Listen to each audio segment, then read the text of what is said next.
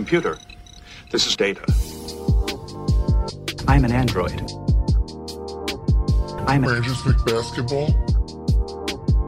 I was processing all of the information. processing. It's one of those idiots who believe in analytics. Cranjis McBasketball. Analytics was crap. Does not compute. Just because you got good stats doesn't mean you're a good team. Hello and welcome back to the Lakers Exceptionalism Podcast. My name is Tom Z, joined as always by Tim, aka up 2 1 on the Phoenix Suns McBasketball. Tim, it was kind of a bumpy half there, first half. We hopped on spaces right after the game. Go follow us on Twitter if you aren't already. Top, we're gonna try and do those more. That was super fun. We were feeling great about that first half. I was saying 43 to 40 three points in this game feels like a 10 point lead. Tim, there was a seven minute stretch where 11 total points were scored in this entire game. It was Garbaggio time. And part of it was, you know, classic Lakers not being able to score, even though like AD and LeBron are on the court. They still go through scoring droughts. And then for the Suns, it was like no Booker, this Chris Paul minutes. And even when Booker comes back in, they just didn't have anything going. But all in all, like it's ugly. We were up three at halftime, Tim, but I felt good because it felt like it was the Lakers' kind of game. You know, like it was their style of game that they are more conducive to winning than scoring 110 versus 115. You know. Mm-hmm. Yeah, I was feeling a, a little bit less optimistic because I didn't like how the, the team wasn't really getting to the rim well. It, it felt like we were missing. It, it was a lot of missing open shots, like you said. There was not many points scored, which uh, plays into the you know the Lakers defense keeps them in those games where they can't hit shots. But I was you know waiting for either the Lakers to make some changes and try to get to the rim more, or just start hitting those threes. Because if the threes weren't falling and they weren't getting to the rim, it was going to be a close, grinded out kind of game. And we saw them finally find some dudes that could hit a couple at least, and then uh, kind of take the the rim or take the lid off the rim in terms of getting to the rim and then scoring. So we saw just like unlocked versions of LeBron and AD in that second half, and Schroeder even a bit. Um, so it, I feel great about that second half of basketball after feeling like you know we're in this, we can win this. But the team needs to start making some adjustments at halftime, and they they stepped to stepped up to the plate and did. 58 points in the paint for the Lakers last night against the Suns. 20 second chance points, Tim. Per cleaning the glass, they had a 38.8 offensive rebound percentage. Could you imagine? Like, you don't have to be a great shooting team if you get 40% of your misses. My God. And it wasn't just Drummond. He got three, uh, brought up last night he didn't have as many as the game two. I thought, still thought he had a couple of good shifts. The Suns brought in Kaminsky in the top of the second, which mean which meant Drummond came in at the top of the second, which isn't normal. Um, and I actually thought that shift was really bad for Drummond, but Kaminsky was really bad as well. So it really didn't, you know, like I mentioned before the series started. Please give me all the Frank Kaminsky minutes, please. We haven't seen Dario Saric now for a, like you know a game, and I don't know. Saric didn't have a great first couple games, but he still kind of does more, kind of opens up the court more for that second unit. But um, yeah, so Lakers won this playing their game, even though it wasn't pretty. They won a 15 point game, you know, 14 point game with 20 turnovers. They gave up, you know, they they forced, excuse me, 17 of them on the defensive end. Um, 51 re- overall rebounds to 35. So just again, playing their game. And yeah, I thought you pointed this out right before we hopped on. They were running that AD corner set at the end. I, I, I missed. I totally forgot about that. They would do Schroeder down three. Like that was so many games ago to get Anthony Right. Davis going to the basket. I forgot they would do that, and they did it with Caruso in this game a bit, which I think they were like one for three. They had a turnover, it didn't even get there, but there was like you know Schroeder or excuse me Caruso kind of ghosting it and cutting the lane, and then AD getting fouled. So there was a lot more I liked in him flashing middle and getting those floaters and getting fouled than those mid-range shots. We saw a lot less of those. Yep. Fundamentally, it comes down to the fact that the Suns don't have the size. They don't have the rim protection They don't even have some of the perimeter defense to keep up with the Lakers. They have a limited number of good defenders. They've got Ayton who can defend inside. Bridges is a good point of attack defender. He's a little bit small for defending LeBron. And guys like Crowder and Johnson, like they can defend when the paint is packed and they don't need to defend, you know, in an open court or against LeBron James with a head of steam or something like that. And what we saw the Lakers do in the second half and what I was I did a tweet thread during halftime about was expose that middle of the paint. When LeBron is driving, Ayton is going to rotate over. He has to. He, LeBron's getting by people. He, they have to have that rim protector rotate over. And instead of AD or Drummond or whoever it is being in like the dunker spot, which is right over by where one of those help defenders will be, stand dead center in the middle of the paint, which is the one place we don't see that Suns defense. They're basically along the outline of the paint. They're they're far enough over to maybe deter a drive or disrupt a drive, but they're close enough to their men on the perimeter to rotate back out. If you're standing in the middle of the paint, they can't get all the way to you, get in front of you as AD, because you can't just put a hand on AD. If he gets the ball, he's going to finish unless you're in front of him. You can't get in front of him and then go recorder to, uh, you can't go recover to the opposite corner. So that just the spacing, the speed, AD's finishing ability, all of that played into the Lakers' hands. Where in the second half, LeBron would drive, Ayton would rotate over, dump it off to AD in the middle of the paint. He'd finish strong. Did that a couple times, and then what we saw was Ayton stopped helping. Ayton stopped rotating, or he was slow, and that's when we saw LeBron, you know, finishing strong at the rim on a number of occasions. When that second wave of defense isn't there, all of a sudden we're seeing just the floodgates open in terms of the Lakers getting to the rim.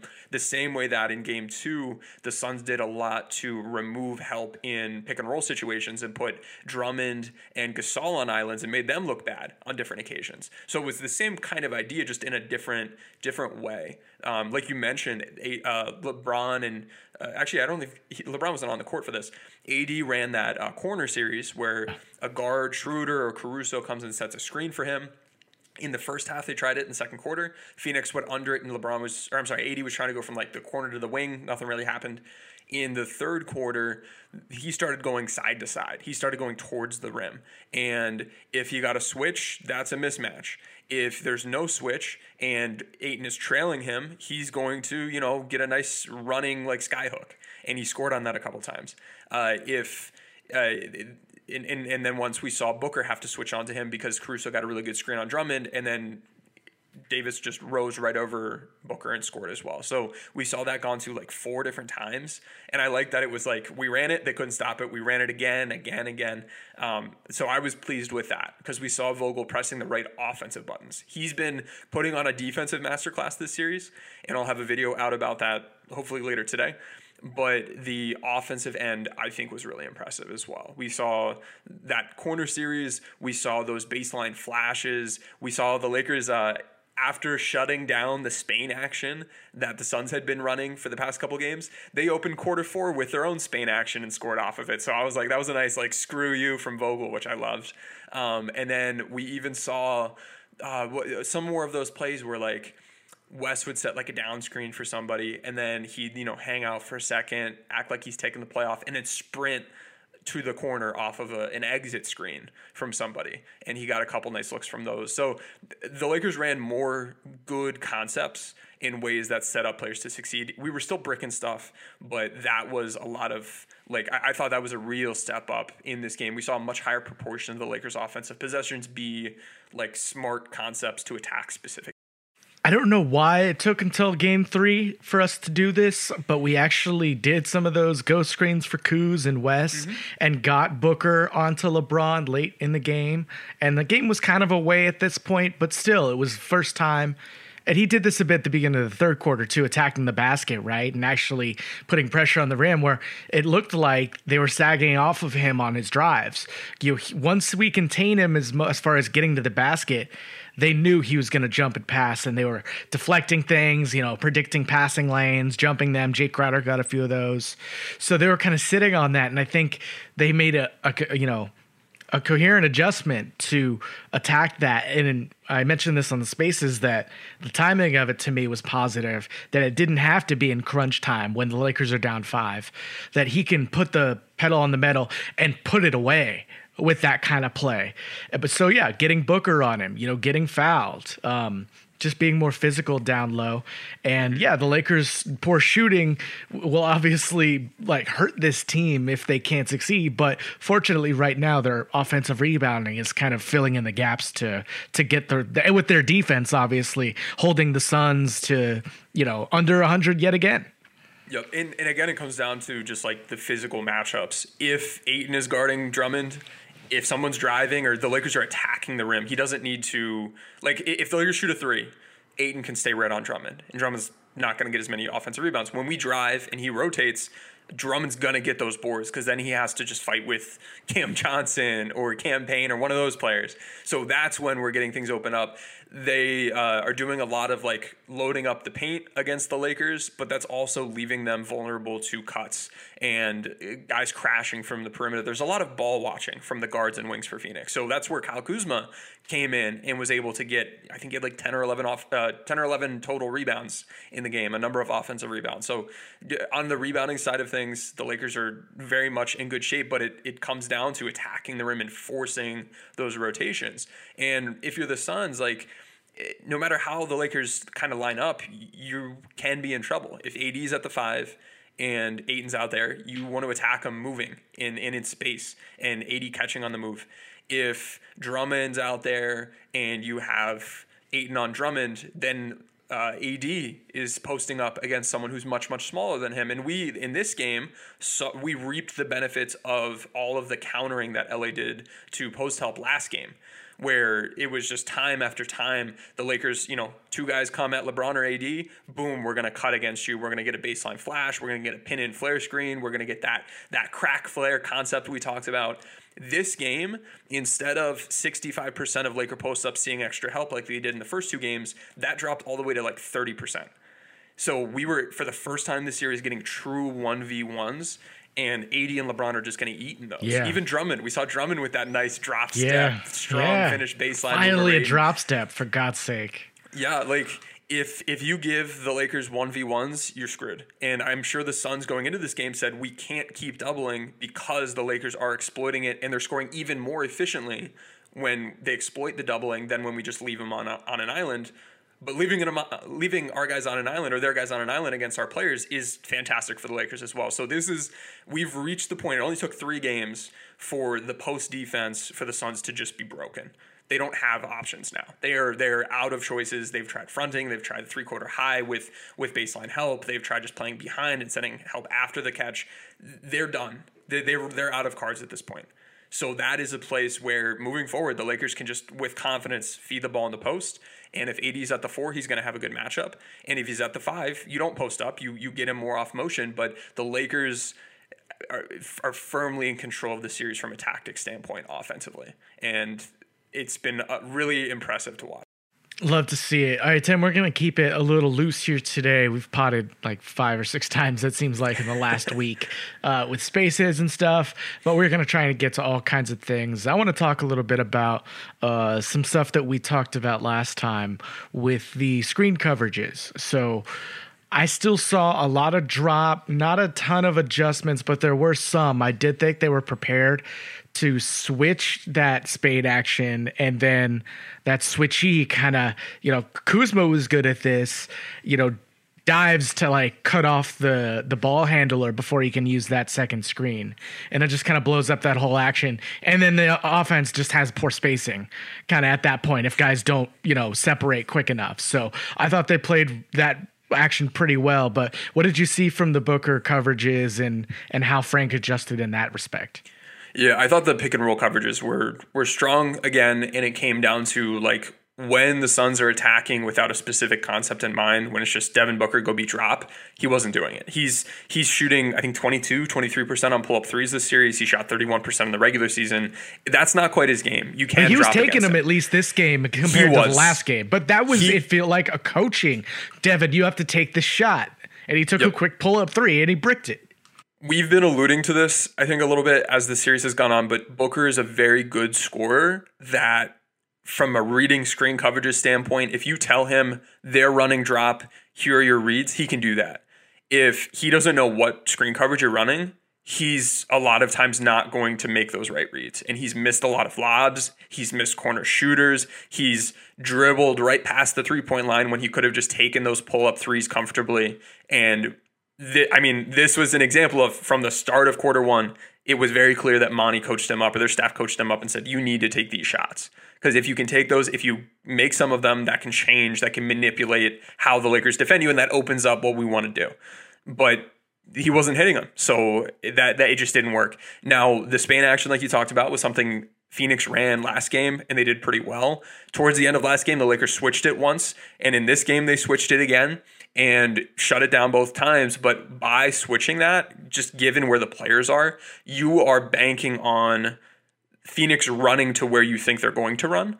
And instead of that, they then later countered and ran like a cool, like down, pin down flare screen option uh, off on like the weak side wing. I'll have to post the video. Um, so like they they countered the Lakers counter to that, but they didn't run that frequently enough that it really forced the Lakers to stop. So it's been really interesting. There have been so many adjustments to adjustments that uh, I don't want to spoil it all, but I, have got a good video coming for everyone that'll really dig into all of this and show you exactly what we're looking at. And outside of the pick and roll coverages, I thought you really saw Schroeder just like free safety off of Chris Paul, you know. Mm-hmm. And even if you catch that corner three, like go ahead, put it up, Chris. And how far till he's under the basket without a guy within six feet of him, and they're comfortable with if Andre Drummond sees that he can recover, and you know Chris Paul just doesn't have the juice. So you know it really affected Booker, and not only that, but Crowder just shooting like terribly for the series, like literally like 5% from three. And AD sagging off him late at the in the game. So there was one possession where Booker was just triple teamed. Yep. You know, like soft triple, but still he has to make that read and he like skips it to a guy who has a guy that's not that far from him who just closes out to him and makes Cam Johnson or Jae Crowder take like a baseline pull up and you're like, fine, that's fine. Nice shot, Jae Crowder. You know, I thought Ayton played well, but not as stratospheric as the first two games. Um, and so, you know, the Suns just didn't have it. Devin Booker, six of 19. A lot of the, there's that one possession, wide open, took a beat. Lakers still didn't run out at him, and he bricked the three from the top of the key. So, yeah. unless he's playing like, you know, prime Kobe Bryant, it was always going to be like this to me for him, regardless of Chris Paul's health. And I know Suns fans might not want to hear that. But to me, this was always kind of, I like Devin Booker. To me, he's still not ready to make reads on the court uh, in real time to beat a, a defense, at least of this caliber. Yeah, it's it's going to be difficult, and him this year, he was able to elevate his game based on, you know, they're playing regular season defenses in the regular season. You know what those teams are going to run. You can go in knowing what reads to look for. In the playoffs, when it's switching up every couple plays, that's really difficult.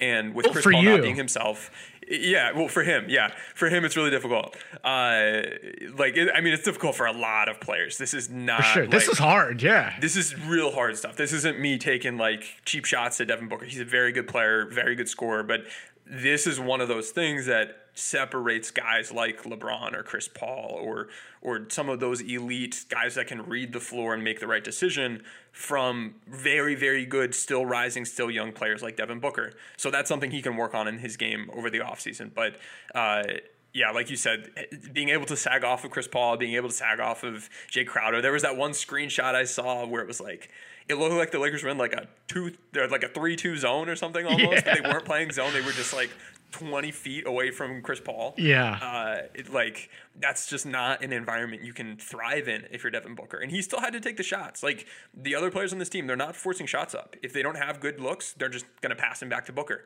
So he ended up being the guy taking a lot of those grenades uh, late in the shot clock just because nothing was there. And that speaks to just how well the Lakers played, how well they were coached. And they've just done a good job. Anytime the Suns try something, maybe they gain the benefit of it for a couple plays and then the Lakers have countered and regained that defensive edge. So just hats. I have a hat on. My hair looks stupid right now. I look like a. I look like one of the kids in Willy Wonka. Um, hats off to, to Frank Vogel. They've done a great job. Tom's laughing at me. I don't care. Shout out to Frank Vogel. He's done an excellent, excellent job. And Talk- Monty too. This Talk is- more about your hair, ways. though. This is the content that the listeners really want, Tim. Okay, uh, so keeping it loose again here. I thought the Lakers did a, a great job against Cam Payne in the first half, and you know, not such a great job in the second half, uh, especially that fourth quarter. But to his credit, he was making shots with that weird knees to the sideline form. Uh, he's streaky, but I thought the Lakers put. Um, Caruso on him, and Caruso got free off a back door a lot. That was during that stretch where like no one could fucking score. But I mm-hmm. thought it was Caruso on Cam Payne and Wes on CP3, and that was even though not not technically positive, I thought that was a positive for the Lakers, and they just didn't make shots in that stretch. And but Wes got those minutes like we predicted the last pod, and it seemed to pay dividends at least in the fourth quarter, maybe getting him a couple extra shots, getting him calibrated, getting that arrow it's all synced up. And he drained a couple good fourth quarter threes. I wouldn't call them like huge because we were already up, but they were very important. They were momentum.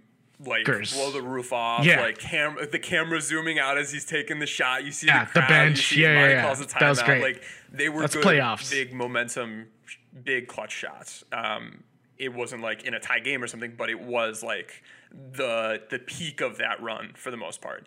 And like you said, like we we talked about this last game. We said between THT, Wes, and Keith, you have to give the minutes from the other two to one of them. I wanted Wes. I could see THT making some sense, but Wes was who we wanted, and and that's what we got. So shout out to the staff for recognizing that, putting him in positions to succeed. We saw him get in more of a rhythm, offensively and defensively. He impacted sure. the game, and he got the game ball after the game, and, and LeBron James talked about that. So he came in, hit Love some it. shots. He was one of the few guys hitting threes. He was spacing the floor well, and he was able to be used in off-screen situations too, which I mean either gets you good shots or occupies some potential help defense and then lets you drive at the rim. So all around pretty strong performance from him. And again it's like why did this take till game 3 but we're here. They figured it out. Hopefully it carries over to the next series. Um, and I'm, I'm I'm pretty pleased with what we've seen. And something I talked about last night on Spaces was the late like some of these games are blowouts disguised as close games just with how Right. poor the Lakers are shooting. And I mean this is this is going to sound a little And turning it over. a little exceptionalism ish but but it's and I know it's cocky but if you look at like the Lakers shooting performance even relative to you know they're a below average shooting team compared to the expected quality they're underperforming game after game to the point where like they've had to make some of these adjustments and play that tactical game and Vogel's had to play some of the cards in his hand in a way that I see as a positive. I think this could be a blessing in disguise because instead of going into game 1 let's say they run their vanilla game plan, they're knocking down all their shots, or even they're overperforming their shooting expectations, and they win, they win, they win, and they don't actually work on any of this stuff. This was, you know, a couple scrimmages where you didn't actually improve. Instead of that, we've seen a chess match. We've seen Vogel have to flex those muscles, and we've seen times after the end of game one, there were things that the Lakers couldn't stop that Phoenix was doing.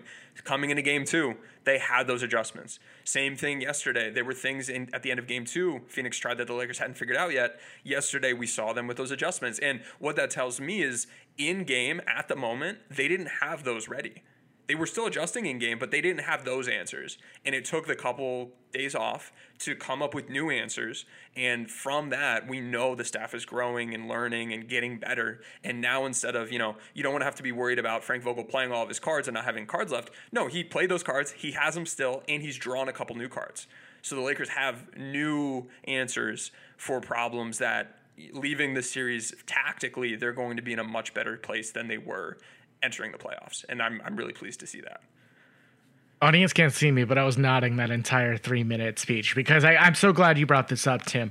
I can't help but think, and again, this could be an exceptionalism point, but there is a severe underperformance from our shooting. And if there's a game we can hit 10 threes, 10 threes, oh my God, I'm asking for the world here. 10 threes, 10 threes. We score 110 points comfortably, shooting 38%. 38%, please God, I'm not asking for the world. 38%. You know, Kyle Kuzma actually makes threes when it matters, even though he's playing great despite his lack of shooting. KCP, I still think playing very good on on Devin Booker. Part of the reason they're you know, playing so well in those coverages because he's applying some great back pressure on those screens. That's why the drop is working as well as it is. And that's where Wes can't keep up as much, as much as you like his size. And I thought Wes did a couple good possessions on Booker, but KCP is still your guy. So you got to, you know, he's getting an MRI. Excuse me, can't talk. He's getting an MRI today. I still haven't seen an update. So I know it's just a contusion. MRI is not a great sign. So I think KCP is important. If KCP is limited or you know not able to play, I do expect you'll see Wes starting, but you will probably see some THT. We did see Ben McLemore in this game a bit, Tim. I don't know how much you want to talk about him.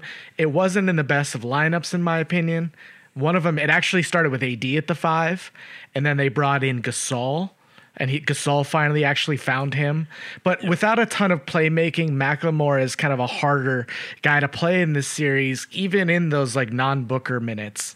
Um, so we'll probably see THT. Uh, what do you think that shakes out if KCP ends up not being able to go? I would think that Wes gets more minutes. Kuzma might get more minutes. Uh, I, I do think THT would then crack the rotation.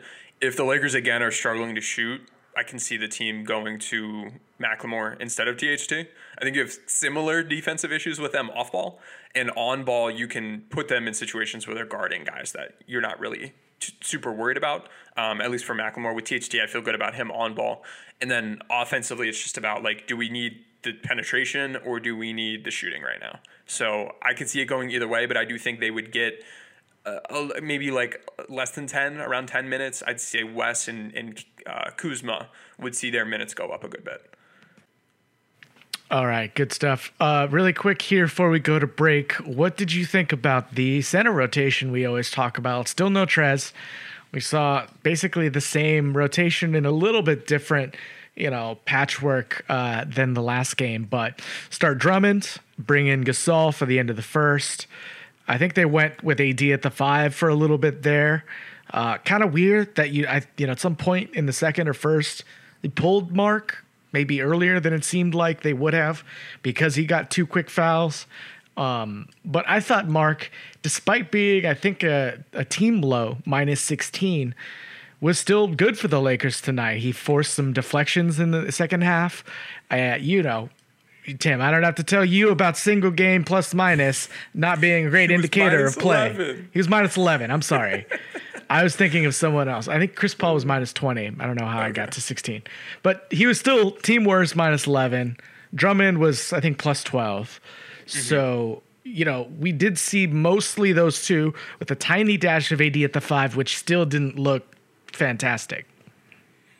Yeah, I, I was okay with the center rotation. We it was a lot of Gasol and Drummond again. They combined played almost 40 minutes. So we didn't see a ton of AD at the five, but I, I do think the Lakers have figured out some of like the post counter things to make those AD at the five minutes better. Um, or you know when Ayton is out there, they are doing a better job of putting him in motion to like make more of him. Uh, we so in in my apartment right now, we we just ordered some stuff to put in our living room, and we're figuring out like what pictures, where do we put the shelves, what do we want where. It's the same stuff, but how you organize it, how you frame it, how you put those pieces together can make it look awesome, which is what my girlfriend's gonna do. Or if I were doing it, it would probably look awful. And this is the same, like, you have the same five players on the court, but how you use them and, and how you deploy them can make more or less out of them than, than their potential. And we're seeing more made out of AD when he's at the five offensively. And when he's playing four, we're seeing more made out of him, you know, with Gasol spacing the floor and then getting AD in those, that middle of the paint area. Or when Drummond's out there, Drummond, uh, you know, when help comes to AD, Drummond's beating him up on the board. So no matter how we're going in this series, I think the Lakers have an advantage.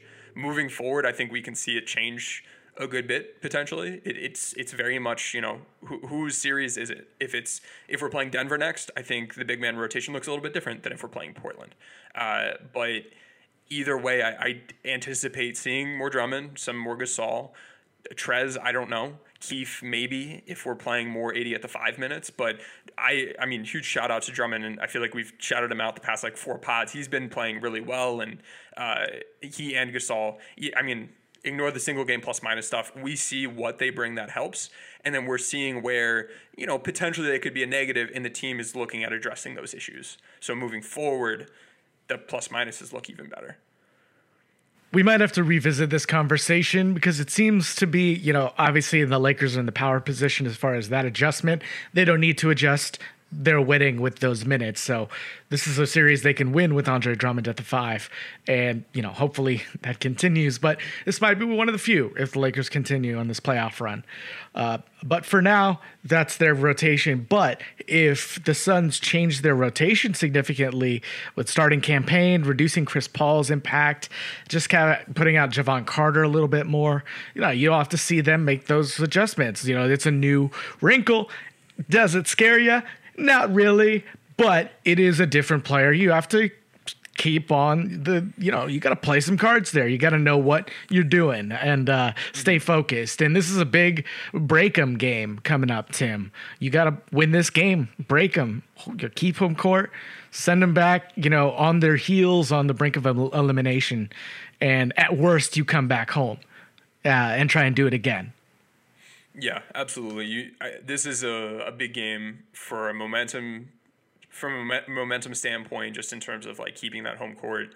Uh, I do think Phoenix's home court advantage, at least from watching the game, it, it looked like they certainly had more people. It seemed like a more raucous atmosphere, and I do think TNT was muting, you know, the mixing of the volumes, and we saw that in the Knicks game Annoying. as well, where MSG was packed, but it didn't sound like the crowd was doing much, even though you could see them making noise. Um, so that's a, you know, that irks me, but what I'm trying to say is I think Phoenix's home court advantage is a little bit better than Lakers right now, given how many people are allowed to be in the stadium.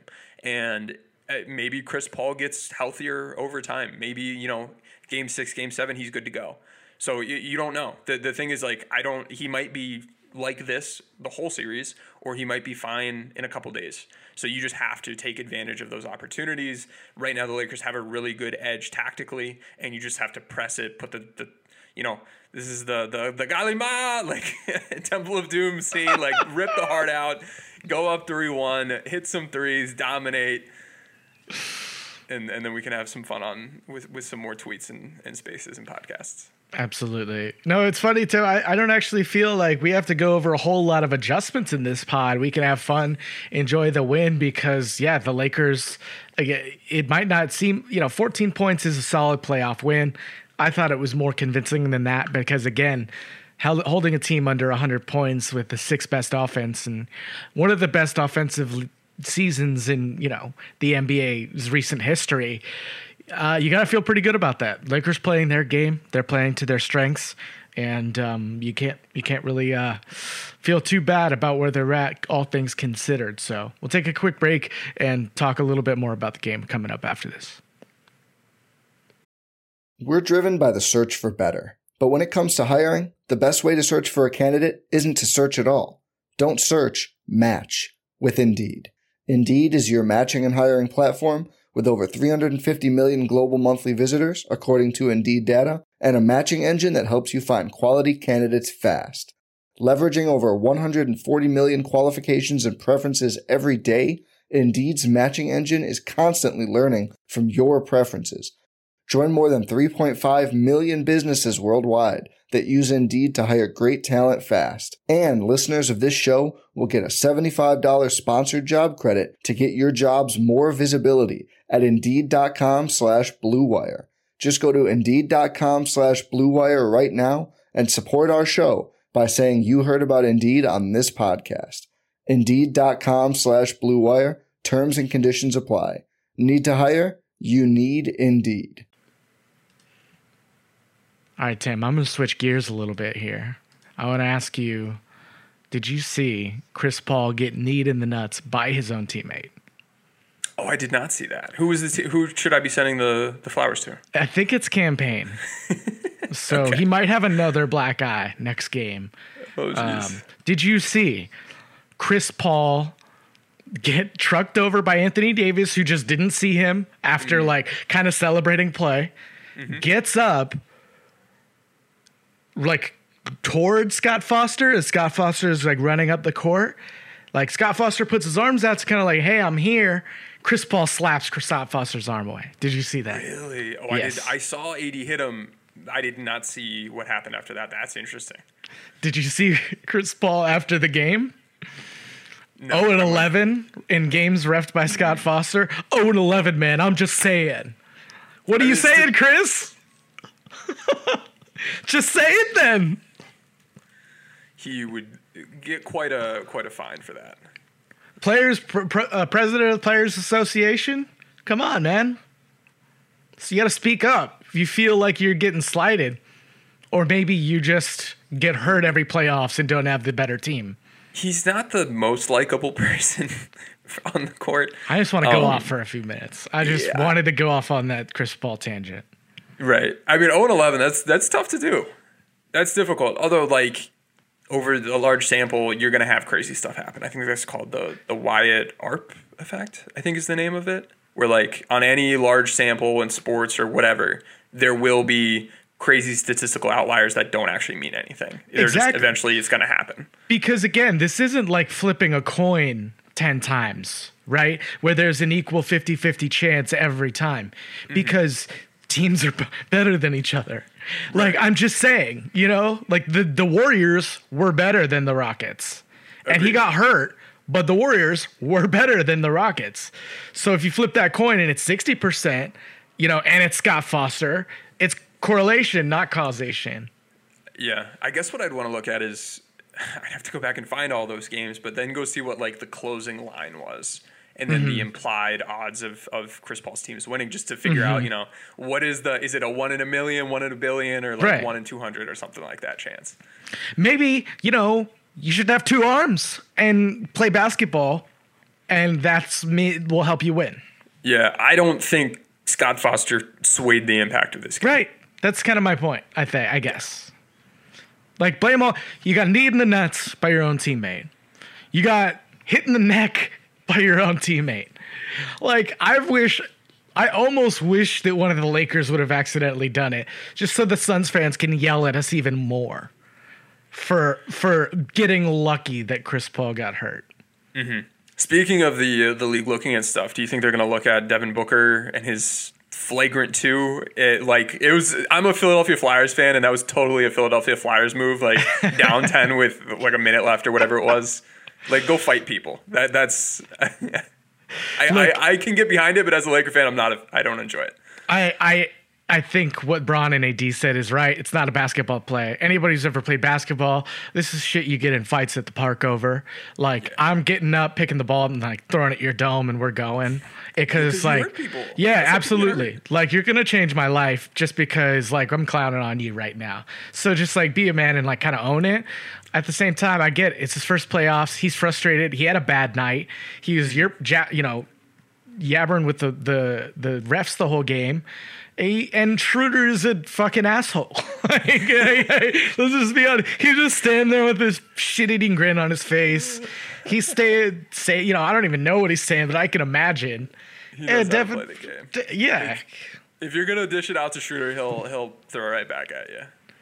It's it's great. We need that from him with losing Dwight, with Trez even on the bench, Keith. I think just that that hype energy really helps Mm-hmm. uh, this team. And you know, kind of, we saw them have fun tonight for the first yeah, time in say, weeks. speaking of clowning and and yeah, and Yeah. having fun. Andre Drummond leaning in, doing the doing the back shimmy, the crossover. You see that, Andre Drummond? I did see that. Pictures.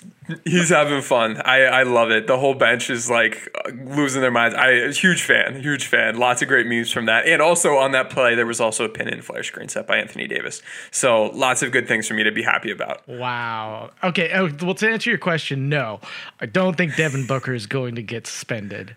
Maybe he gets fined, but I mean, I don't want him to get suspended. It's the kind of play the league will automatically review because it was a 2 You know, so, and I think that, I don't know if this is true. Do you get auto suspended after certain points in the playoffs? Like flagrant's technical points? I th- I think technical points. I don't know how flagrants. Anyway, I don't know how that all works anymore, but I'm not worried about it. I don't think he should be suspended. I just think he's kind of a B, you know, and that's kind of where I'll leave it. Just like it's kind of a B. That's so I'm just gonna say B. Okay. But uh, yeah, Jae Crowder got got teed up and ejected right after that. We saw AD see that that shot of him just like staring Jae Crowder down, like eye contact, jabbering the whole time. It's great. Uh, this team, like, what did you expect, Phoenix? I'm sorry. I'm sorry Chris Paul got hurt, but like, we just put our, our foot on their necks on defense. We talked specifics kind of in the first part. I'm just kind of talking fun, you know, internet stuff here, I guess, in the second half. But it's like it's really like their culture and their their experience is shining through with vets like Marc Gasol and Wes and LeBron. All that shit is like that's why we won Game Three to me. Just that mm-hmm. confidence coming into home with that, you know, gameplay. We know what we're doing. We know who we are. We know we can beat these guys. Yeah, I, I think the halftime adjustments were big in this one because that first half it was it was a tight game, and then going into the second half, the Lakers had five different runs that they went on: sixteen to six, five nothing, seven nothing, fifteen to two, and eight and zero, and and really really put the hammer down. So I want to credit the staff, credit the players. There's a lot going into this on a lot of different levels, and I agree, I agree with everything you're saying as well. But it's the the Lakers in like all aspects, all elements of the game had a lot going for them in that second half, and I think a lot to carry into Game Four. Um, Torrey Craig, three for five from three. That's not gonna happen again, right? Like, good good luck to you, Torrey Craig. Best of luck. You're just seeing the rest of these Phoenix role players just not have enough. We saw Jae Crowder have a nice kind of dump off pass to Ayton in there, but it's you know it's Cam Johnson like DHOs from 17 late in shot clock. Like, go ahead, dude. Like, mm-hmm. really, just like have at it. Yeah. Their run was the Lakers turned the ball. So from 7:32 left in the fourth quarter until 2 minutes 47 seconds left. 2 minutes 47 seconds left in the fourth quarter, the Suns went on a 19 to 6 run. The Lakers had they went 1 for 3 shooting in 5 minutes. They had 5 turnovers, 3 from Anthony Davis, 1 from LeBron, and then 1 from Gasol and the Suns hit 80% of their threes, 75% of their total shots, got to the rim a couple times, had an offensive rebound, and weren't turning the ball over.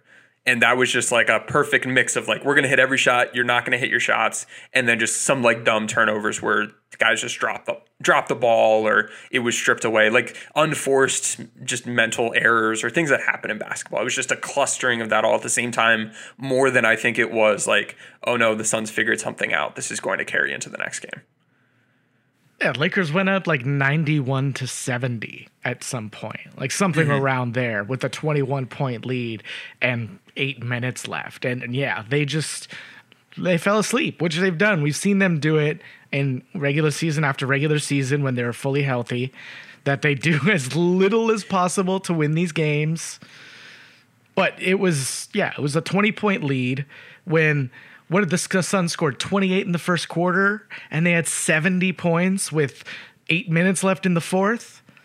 Like we're up Yeah. 20 like yeah, you hit all your shots in at a, a high clip for this this quarter. We you know, it's still like 10 points is is a lot to overcome for them. Especially when mm-hmm. Booker is just at the end it felt like he was like forcing it, you know, like couldn't even get a shot sometimes.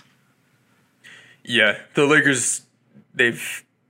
If this continues in the next game, they've got this thing wrapped up. They, they're very much in control. We saw the Suns kind of flailing a bit, and I mean, credit to Cam Payne for hitting three threes on that run, and like they they had some stuff working, but I'm not betting on Cam Payne and Torrey Craig knocking down threes left and right, and that's going to be how the Suns beat the Lakers. It's like they just have so many fundamental issues that they were able to prop up with tactics until Frank Vogel just like knocked all those tactics down, pulled the rug out from under this defense, and uh, the Lakers' offense I think is the big story for me. Like the defense has been good the whole series, but the offense scored 33 points in each of the third and fourth quarters. And if the this if that's how the Lakers are playing offensively, you're not beating this team. Even and that's even with the poor three point shooting. So I, I loved what we saw defensively, but offensively, I think to me moved the needle more in terms of me looking ahead because I think we figured some stuff out on that end. Whereas defensively, it was still elite. It was just kind of the status quo of being elite. Don't want to take it too much for granted, but but that offense really took a jump. I don't have a ton more from this game, Tim. There are some funny moments I saw. Uh, I I don't know if I've heard this before. If I have, I'm sorry for copying it. I'm trying to moniker a new kind of defense, Tim. It's called Okay. fr- it's called front row seat defense. Ooh. I think it could fall in line with like there's a business class where like for business decisions where you just Okay. kind of step aside and you're like front row seat like I'm you know I'm going to be on a poster if I don't get here. I'm more talking DeAndre Ayton front row seat defense a couple times Tim in this game. So to your point they did put Mikal Bridges on Dennis Schroeder at a couple points at the point of attack. And one mm-hmm. play, there's this one play where AD's like, he was at the top of the three. And he kind of sets a flat angle screen for Schroeder, but like he doesn't really use it, Schroeder. And he just goes around Bridges. And so he's going downhill. DeAndre Ayton is in the paint. I want you to watch this this again. Is in the first half. He's in the paint. Instead of going to help Schroeder, and because Schroeder's going to the paint, he's mm-hmm. got his scoop ready. DeAndre Ayton's like, man, I really can't give up this Anthony Davis open three. And he goes to Davis. He goes to Davis. And there's another That's- play where LeBron did that. He goes mm-hmm. around Bridges and Bridges falls down. But Bridges goes to AD at like the nail. And he's like, man, I can't give up this 18 foot shot right now. the Lakers put the Suns in bad positions, and I'd say those were bad business choice. I'd say those are bad choices. You got to contest at the rim, force like AD threes and AD long twos is uh, definitely what I would pick over like Schroeder mid scoop towards the rim. And Bridges So- looks at him both times. Both times, Tim. I swear. He looks at him and he's just like, dude. like, why Yeah. are you going to that guy? Well, Help. that's because I mean that's because every time before that he tried to contest at the rim, and then AD would just be getting those those flashes, or he'd be open, hit hit shots. So I, I don't know. There's Does some conditioning not, there. At, at some I- point, does Ayton not know that that mid range shot is like way better for them? yeah, I don't know. It was a, it was a bad decision. And Pull up the plays just so you see it. It's I'll have so to pull it bad. up. Their It's- back end rotations are really bad too. Like they don't they don't rotate. They do a lot of ball watching. They get back cut. They get offensive rebounded on, crashing. They get screened left and right. They like this is not a team that rotates well. If you break them, if you penetrate kick, penetrate kick, someone's going to get open. Like and uh, like one penetration and kick earlier than against most teams. Maybe Devin Booker will be rejuvenated by his date with Kendall Jenner. You know, which definitely happened. I saw pictures. I don't know what else to say, Tim. I feel like we've covered everything. We've covered don't know. everything. Are there any more adjustments? I feel like they've, they've figured the post game out. Uh, the pick and roll thing, the Lakers still have an edge. They've found ways to drive and actually get to the rim. The adjustment I- is to execute at the same level and not just fall asleep like you know to do. So maintaining that in- intensity, it's just. I think they know that too. To be fair, Yep. but you know this team. This is why I picked six because game one, and then I'm, I'm expecting. Hopefully not. Pray to God, but expecting that just lack of focus game, and maybe KCP misses a game, and we're like, oh shit, Booker Mm-hmm. went for forty. Yeah. Yeah. It could happen. I mean, I'm in a position where I'm looking at like how the Lakers have shot. And I'm like, well, are we going to shoot worse than this? Like, where's the 5% three point shooting game? Like, that's what it's going to take at this point because uh. I'm looking at the second half and saying, I don't know how the Suns are going to adjust to a lot of these things. There's, there's not Yeah. a lot left they can do. So if the Lakers score another 66 points per half next game, like Phoenix is in big, big trouble. So I don't Yeah. know. It's it's might it might be at the point where the Lakers are just completely in control. I don't. What are the series odds right now?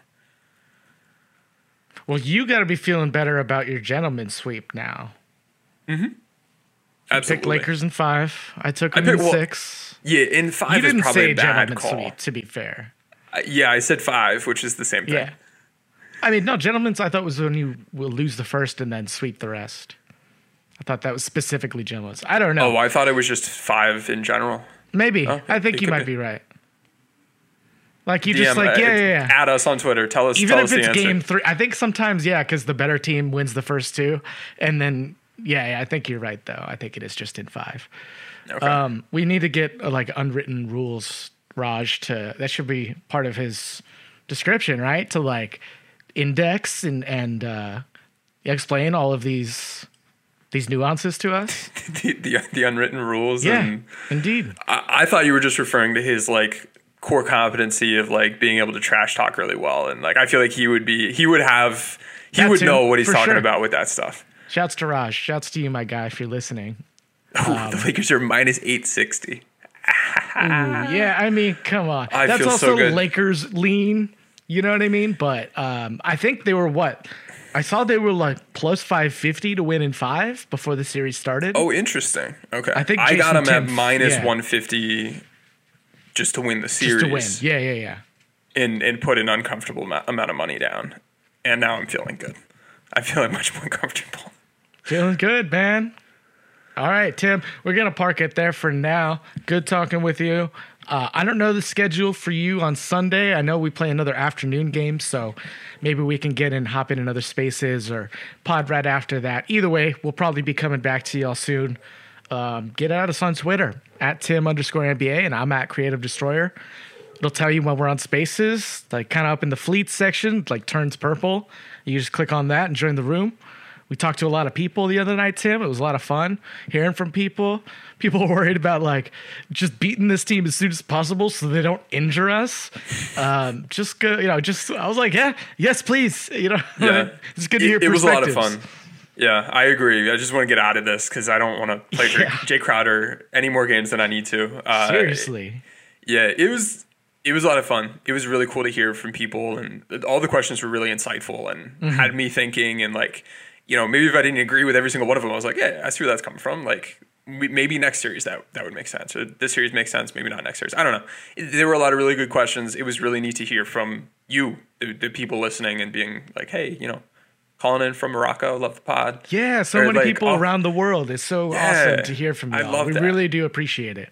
Yeah, it was it was really neat to hear, hear everyone. Um, really appreciate you. If you if you are enjoying the pod, feel free to leave a review. Um, DM that over to me. We'll get you in the Discord. We had a, several people from the Yeah. Discord who who were uh, in there in the the spaces asking You know questions. And I got to do in the Discord more. So what I'm gonna do is I'm not gonna really tweet Game Four. I am gonna Discord Game Four. I promise you Okay. that because I like stream on my computer. So you know it's hard to like have an app up, but I'm just gonna Mm-hmm. I'm gonna do it on my phone. I'll be in the Discord. I gotta get in there more. So that's a good promotion for that. We haven't done that in a minute. yeah, Discord's been a lot of fun. Yeah, do that. Either subscribe on. Well, we haven't done the Twitch stuff in a while. I wouldn't. I would say don't subscribe on Twitch. It's Go- all good. leave yeah, go- go it's leave a, lot of podcast work. review. It's a lot of Yeah. work on our end. Go But go leave a pod review, send it to us. We'll get you in there. It's a lot of fun. Uh, it's it's a really good group. I feel like over this year, the the like community element of that has really picked up, and like sure. we know every single game, people are gonna have really good conversations in there, Yeah. and you know gonna have our trash talk channel and like ask questions in general, talk draft, all those different things. It's been it's been really enjoyable. So feel free to join that of you. community. You get you get you know that next level Lakers exceptionalism. Yeah, yeah, we appreciate all of you, and um, uh, hope you enjoyed that little second half of this pod where we, we could get a little petty, and uh, and air our grievances and and strut our strut like the Lakers did last night. But uh, until next time, Tim, we'll talk to you all later.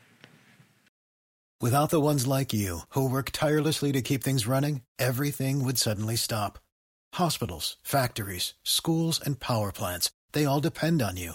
No matter the weather, emergency, or time of day, you're the ones who get it done. At Grainger, we're here for you with professional grade industrial supplies. Count on real time product availability and fast delivery. Call click grainger.com or just stop by. Grainger for the ones who get it done.